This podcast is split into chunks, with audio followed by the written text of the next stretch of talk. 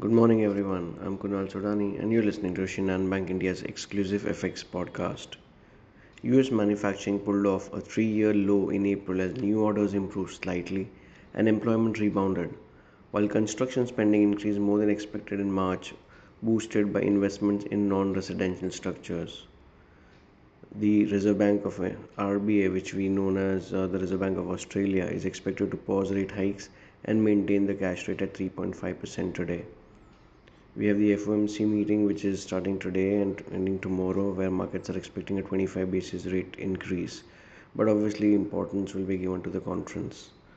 ECB policy is due on coming Thursday. JP Morgan Chase has bought failed First Republic Bank's deposits and a substantial amount of their assets and certain liabilities.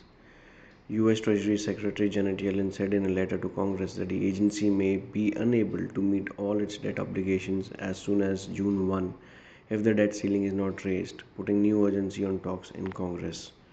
In terms of important data points, we have Spanish, Italian, French, German, and Eurozone final manufacturing PMI. We have uh, the PMI numbers for UK. We have CPI flash estimate for Eurozone, and we have JOLTS job opening and factory orders for the US. If we talk about the macro number, dollar index hovering around 102 levels, Brent crude prices at around $79 per barrel. Uh, we saw uh, some bounce in the bond yields as well. Uh, overall, uh, we have got some favor to the dollar index, uh, but uh, due to mixed data, cautious optimism still prevails.